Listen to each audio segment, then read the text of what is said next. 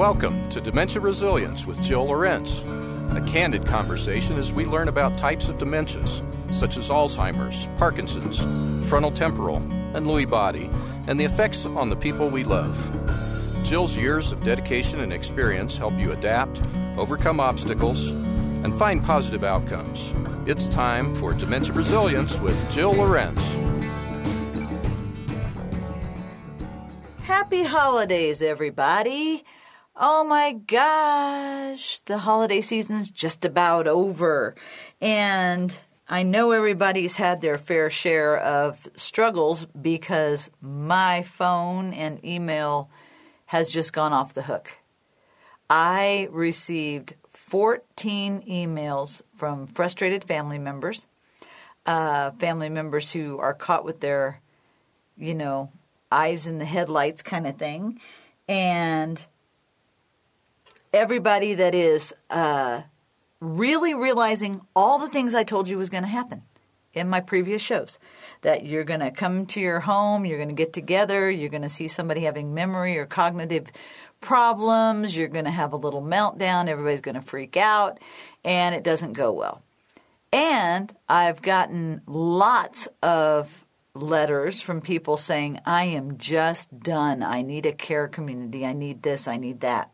So I want to address some of those things that have happened and why people need to pay attention to their own needs and and really looking at am I in the best position to help this person?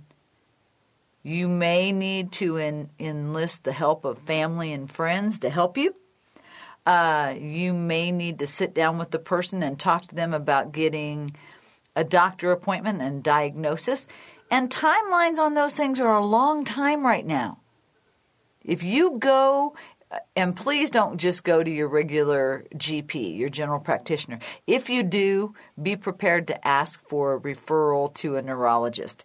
But uh, I would try to see if you really think somebody's having problems, um, if you can get that referral as quick as possible because you, even though this is happening today and you're melting down today, you're struggling with it right this moment, the truth of the matter is you're going to have a, a four to six month to maybe eight month wait just to get into a neurologist.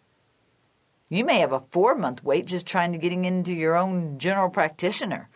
I mean, with the flu and everything else going on, there's all kinds of of things happening. And so if you're going to do that, you have to think. I had someone that called me and wants to move her mom into a community. And uh, I've been talking to her for a long time about this.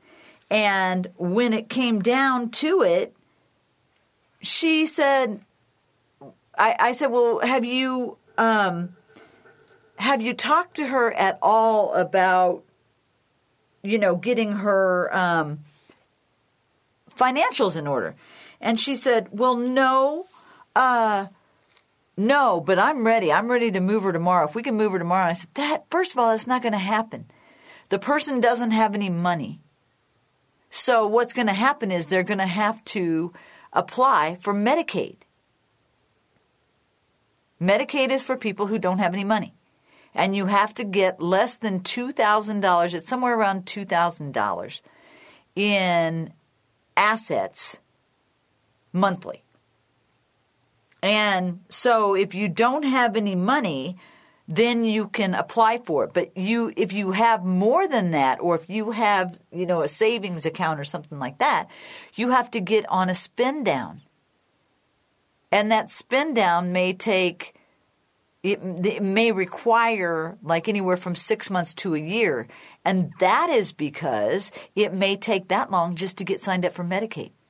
There's a reason for all these waiting periods that happen. It is not easy working with the government. Oh my lord, I've sent copyrights in and waited six to nine months on some. I've gotten others back in six weeks. You know, it just it's a matter of you know, sometimes it's supply and demand, and you just have to work within the realm of of the timing of everything. So then, you know, getting family members to kind of help you, to have some conversations, to have some intervention, to to talk to the person about the problems that they're having. Um, please do that. Please gather your wagons, talk to people, and then sit down and talk to the person. Don't gather everybody and talk about the person because you're setting yourself up for failure. There's a lot of adjustments to be made. And especially if you want to keep that person at home, if you have to keep that person at home, there's a lot of adjustments to be made. Is somebody going to move in with them and help them? Um, is that person going to move in with you? Are you going to look at all that and go, wait a minute, this is way too much for me? And then shift gears and think you're going to get them into a community at some point. There's just so many things to think about. And it's not just your concerns. It's it's more of the of the longevity piece. How long can you do this? Who's going to step in and help you? Who's going to talk about other options with you? What are the options that you have? Can you get a family friend to come in and and help your person? Can you apply for the caregiver assistance and as a family member, if you uh, apply for it, you can become a caregiver who gets paid. Don't think you're going to make $100,000 a year, though, because you're not. You'd be lucky if you make $15 an hour, $20 an hour. So there's just so much to think about. And you're going to have to have creativity and you're going to have to have patience. And that's just with the time frames. What about with the person? Because when you're engaging with somebody with dementia, a type of dementia, you almost need like a family service coordinator. You need somebody that can help you go with the flow, figure out what you need to do, uh, schedule programs like day programs, schedule somebody to come in and clean the house for them, um, somebody to help you to maybe organize the clothes that they have and uh, the belongings that they have and start cataloging things for them and and looking at you know the kind of services that you're going to need to provide for them if you're going to keep them at home. And if you're not going to keep them at home, the other side of that is you've got to look at communities and what you can afford. I've said it over and over that person centered care communities uh, charge the least amount of money I have seen all these uh, new startups. People are calling me, What do you think of this place? I'm like, I never even heard of it. I'll Google the place and they're brand spanking new. Well, that's good and it's bad because honestly, places that are brand new, they have no track record. You have to look and see you know, who the executive director is and how long they've been an executive director and where were they an executive director. Because if they were at a place that is a very task centered place, like one of the Chinese REITs that are owned, all over the city, all over the country, all over the world, um, they may not be the best people. How many how many caregivers do they have per person in the community? Do the people look happy? When you go to a brand new place, they probably have the least amount of experience of anybody. It's somebody oftentimes, not always, but somebody oftentimes who's getting into the game because they see a big payday at eight to ten thousand dollars a month for the person to live there. I had a person call me and say, I was paying $12,000 for my wife to be in a community, but I had to go and feed her every day and help her to the bathroom. That almost causes me to release a bunch of expletives. And I'm not kidding you. Like, are really can this can this be real? Can a community have the audacity to charge $12,000 and then have you come in and do all the work? Oh, yes. Yes, they can and they will if they think they can get away with it. They absolutely will. So, trying to keep your person at home may be a better option than going broke if you try to move them into a community.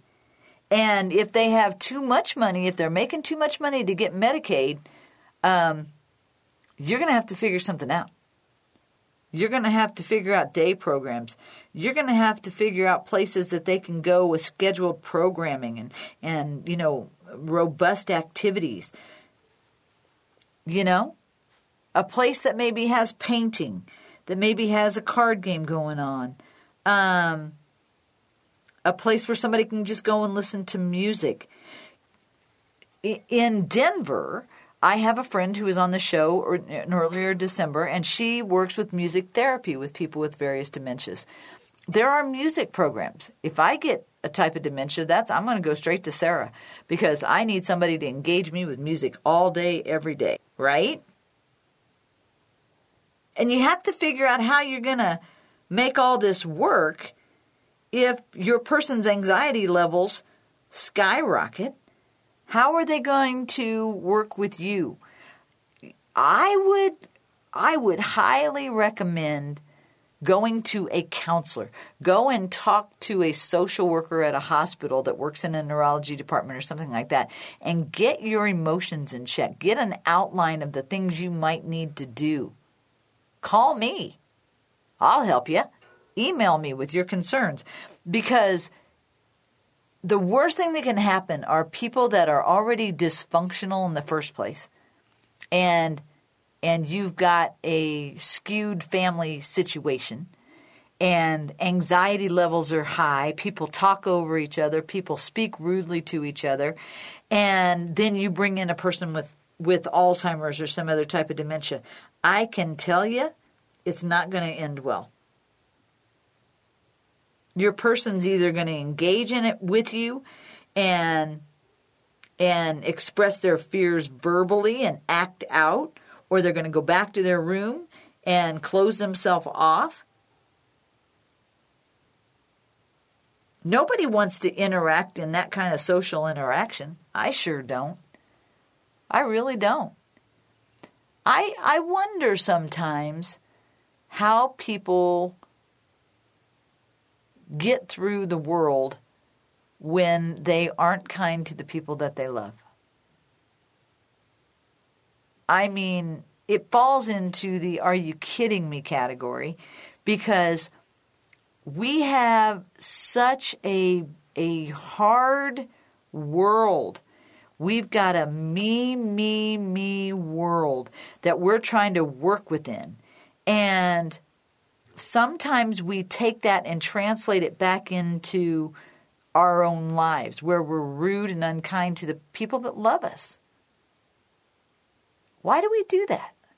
I don't I don't understand that. The world is hard enough. You need peace in your household.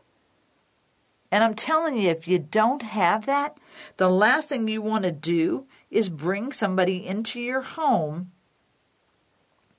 and have them live when they are losing their intellectual social abilities, when they are struggling with memory loss, all you're going to do is exasperate all the problems that go along with that and make it worse. If you have family members that are joyful, that have laughter in the house, that have calmness in the house, you're going to have the best journey. If you can keep that joy in the house. And again, music is a major connector with my type of clientele. So learn what kind of music is important to them.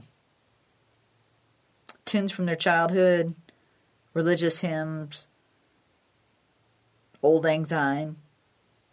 It can be played repeatedly if it brings them joy, if it brings them happiness, if if they like to sing, set up a little karaoke station. Those things are inexpensive. You can get them, and you can get all kinds of songs from like the 1930s and the 1950s and stuff like that.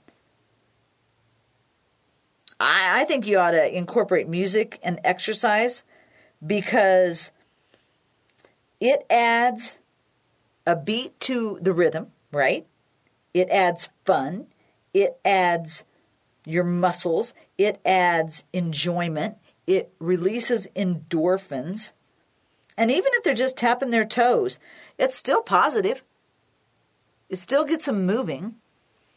You're going to have to find a lot of different ways to ask for acceptance and assistance and try to emotionally and physically adjust to what's going to happen. Because I've had people that have told me, like, I've had to move out of our bedroom due to nightmares their person is having. Or it's been hard to sleep since we moved our mom in, into the house. I'm an emotional wreck. I'm trying to keep up a stiff upper lip. Uh, I'm physically and emotionally emotionally drained. I'm sad. I'm angry. I'm scared. I don't want this to happen to me.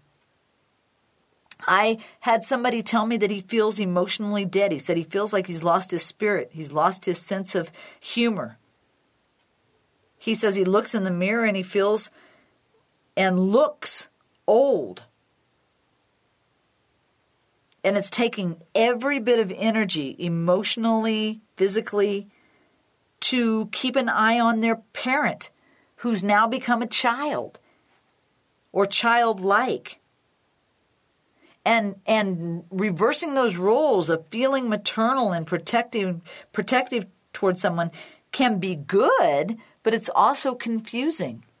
You've got all this sitting in front of you and more. And you're going to have to figure out a way to maneuver through it and try to decide if this is something that you want. You really have to think about these kind of things and say to yourself, Am I emotionally stable enough to extend myself while I'm grieving and I can't complete the process because it's just an open door for grieving? There's no closure on it until the person dies. We find ourselves crying more easily. Everybody is affected. Everybody is affected and just wanting to give somebody a good quality of life and maintain their dignity is awesome. But when you ha- bring that person into your family dynamic, you have to set up some provisions of training and education and safety and all that kind of stuff so that it doesn't become your worst nightmare. I'm telling you, if you guys could look into my computer and my and hear my phone and some of the things people have been telling me throughout this holiday season, I took a week off. I'm in the studio today, but I took a week off just to center myself myself and give families a chance to kind of chill out a little bit, take a breath. I give them just some of this advice and then I say I'll call you around the 3rd of January because everybody's in a crisis mode and thinking you're going to fix everything right now.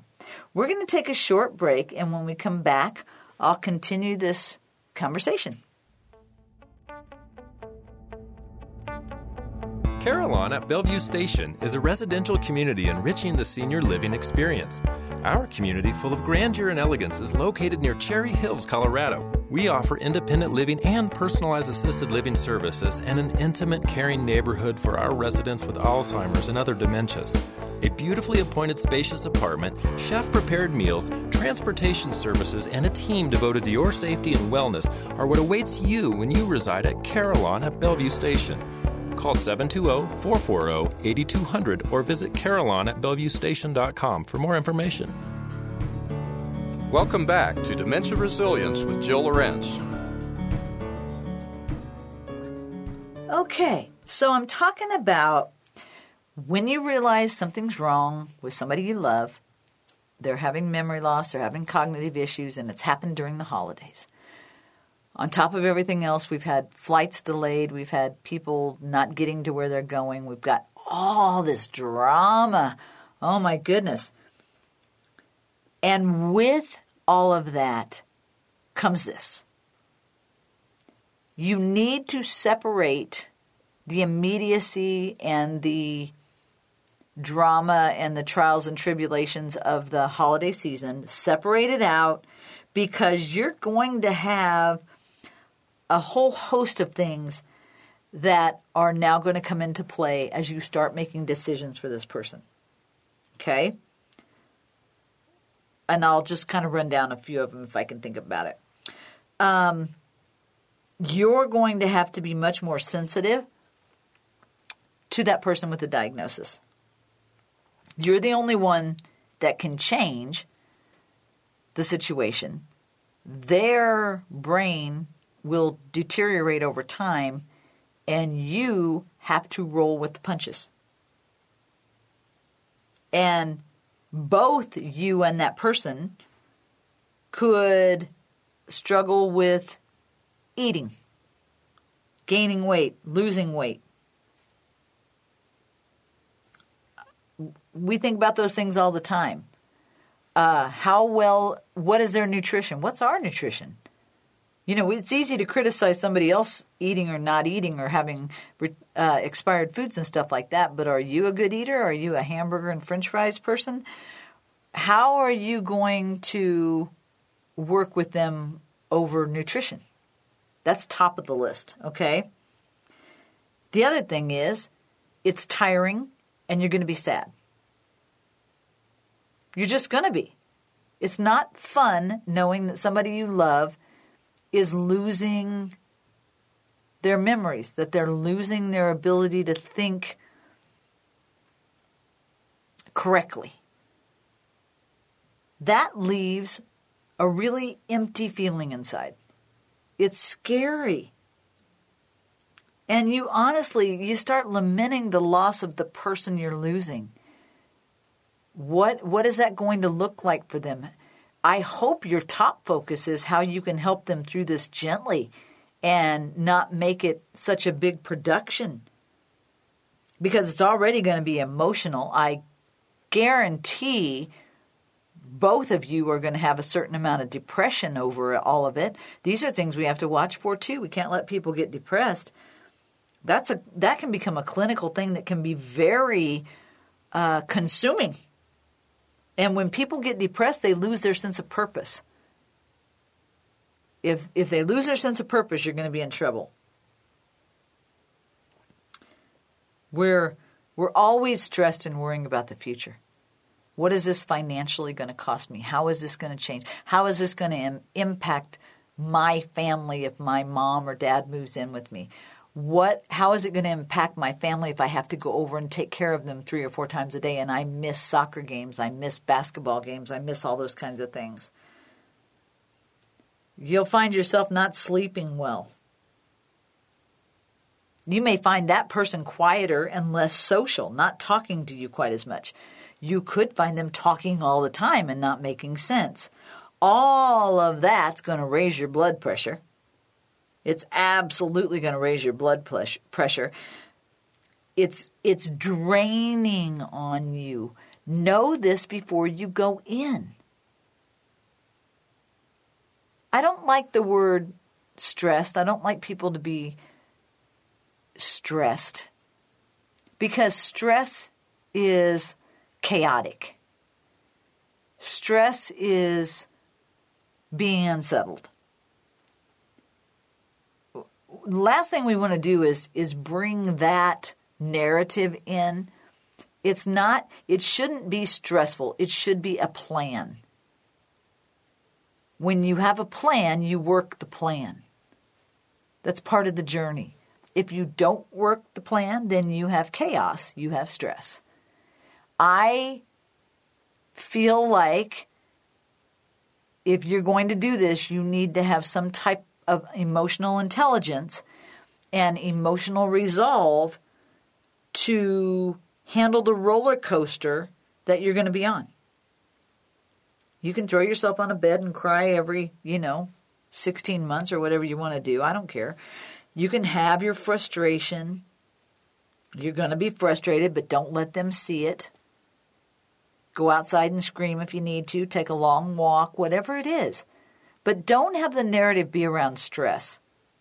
Because stress, there's no place for stress, there's no place for chaos.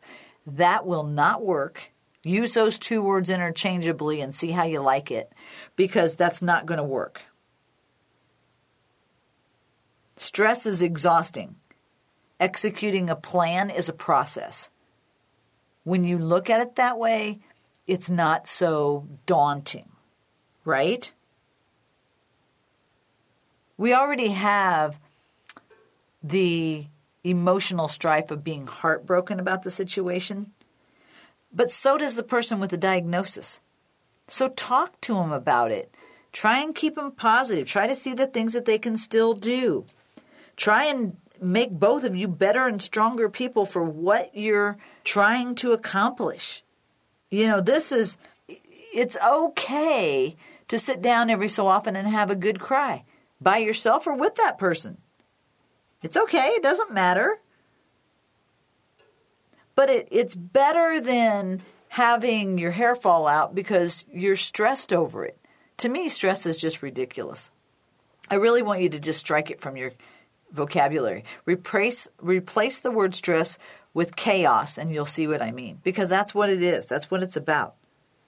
And when you have chaos, you're not doing things well and you end up with things like back pain and and weight gain and aching joints and all kinds of stuff. Move past that and and know that this is going to impact all of your decisions. It's going to affect your ability to travel, your ability to move someplace else, your expenses, your family time. You might have somebody put a put a time limit on it. I had a guy who told his wife who called me this week, she said, My husband very nicely said that I had 10 years. I have 10 years. And we're going to do everything we can to help my mom, and hopefully it will make me a better and more patient person.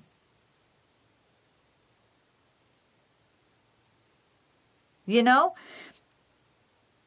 The thing is, if you understand that it's going to have an emotional impact on you, if you feel like that person doesn't have a good quality of life and you just wish that they would just pass on, then you're probably not going to be the person that's going to walk them through another 10 year journey. And you can pray and you can ask God. I'm in favor of prayers. I'm a believer in God. But as far as I can tell, uh, he hasn't cured anybody of Alzheimer's. That's going to be very controversial here, I'm sure. I'll get lots of letters on that one. But what God can do is help you to be more patient and kind. That's about all I got on that.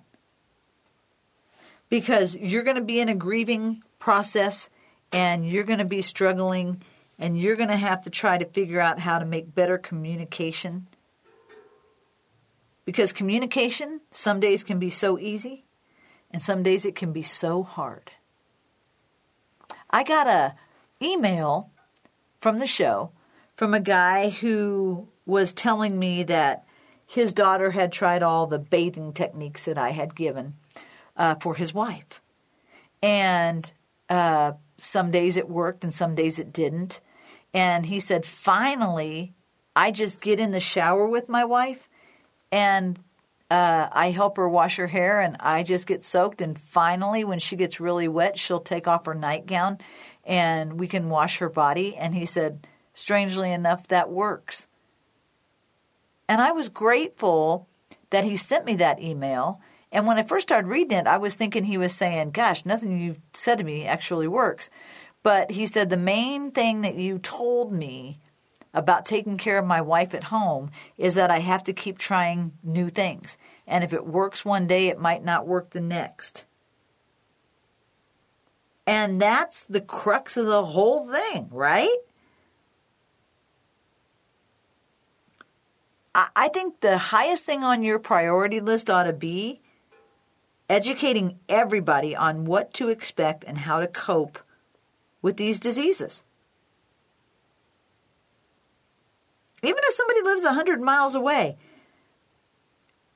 educate them. It matters. You know, and it's hard to explain to somebody who's not witnessing the changes on a daily basis. But, and, I shouldn't say but, and there are people that don't want to know all the details. They they just don't want to know, they don't want to be a part of it. They might not want to believe it. They want everybody to just be on their best behavior and hold it all together and and all that kind of stuff, but it just doesn't work that way. And if they're having trouble listening to you when you're venting and telling them about some of the problems that you're having, um, invite them to come and stay for a week so you can take a break. I guarantee they'll listen to you after that. Yep. And it's so important that other people understand all the challenges that are going to happen, and it's a work in progress. It's a fluid strategy, it's a fluid plan because that person might do things you don't expect. They might be better than you think on some days. Um, but rather than you thinking that you'll just share with people every now and again how you're doing and all that kind of stuff, and then you worry that you're nagging or you're worried about pulling other people in to help you. That kind of strategy is not a strategy. That's not even a plan. That's just trying to uh, maneuver through it with with nothing. It, you know, I saw on an insurance insurance commercial one time that if you don't plan, you can plan to fail. So I have show after show after show. I'm getting ready to start my sixth season at the beginning of 2023.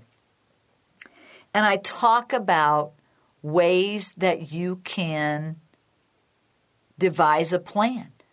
I mean, I I literally you can go on my website and under my blog blog and I can't talk right uh, blog and podcast.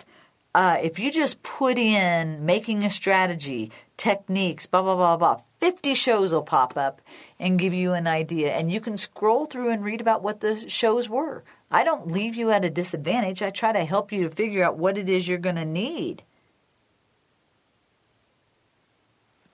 What I can tell you for sure, and it's the crux of this whole conversation, is just because you're learning about it today, there's no quick fix. There's no, I mean, it takes time to go through their bank account. It takes time to go through their house and see what they have. It takes time to apply for Medicare. If they're 65, they can automatically be enrolled, but only from October to December 31st.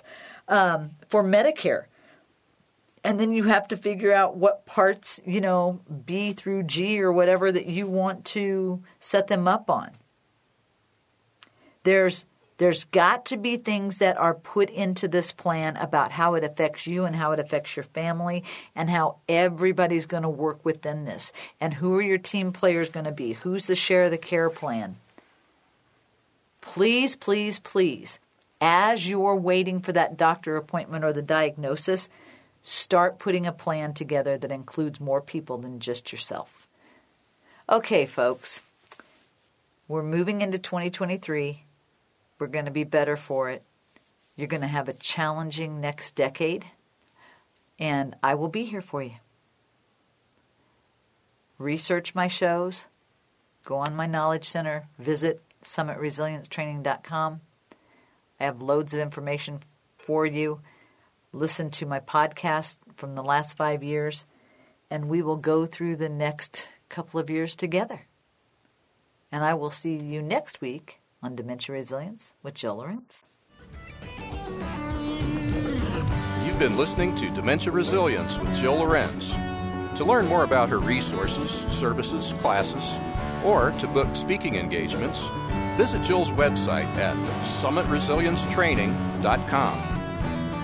A new podcast drops every Tuesday, so join us as we learn more about dementias, resilience, and overcoming obstacles to find a positive outcome.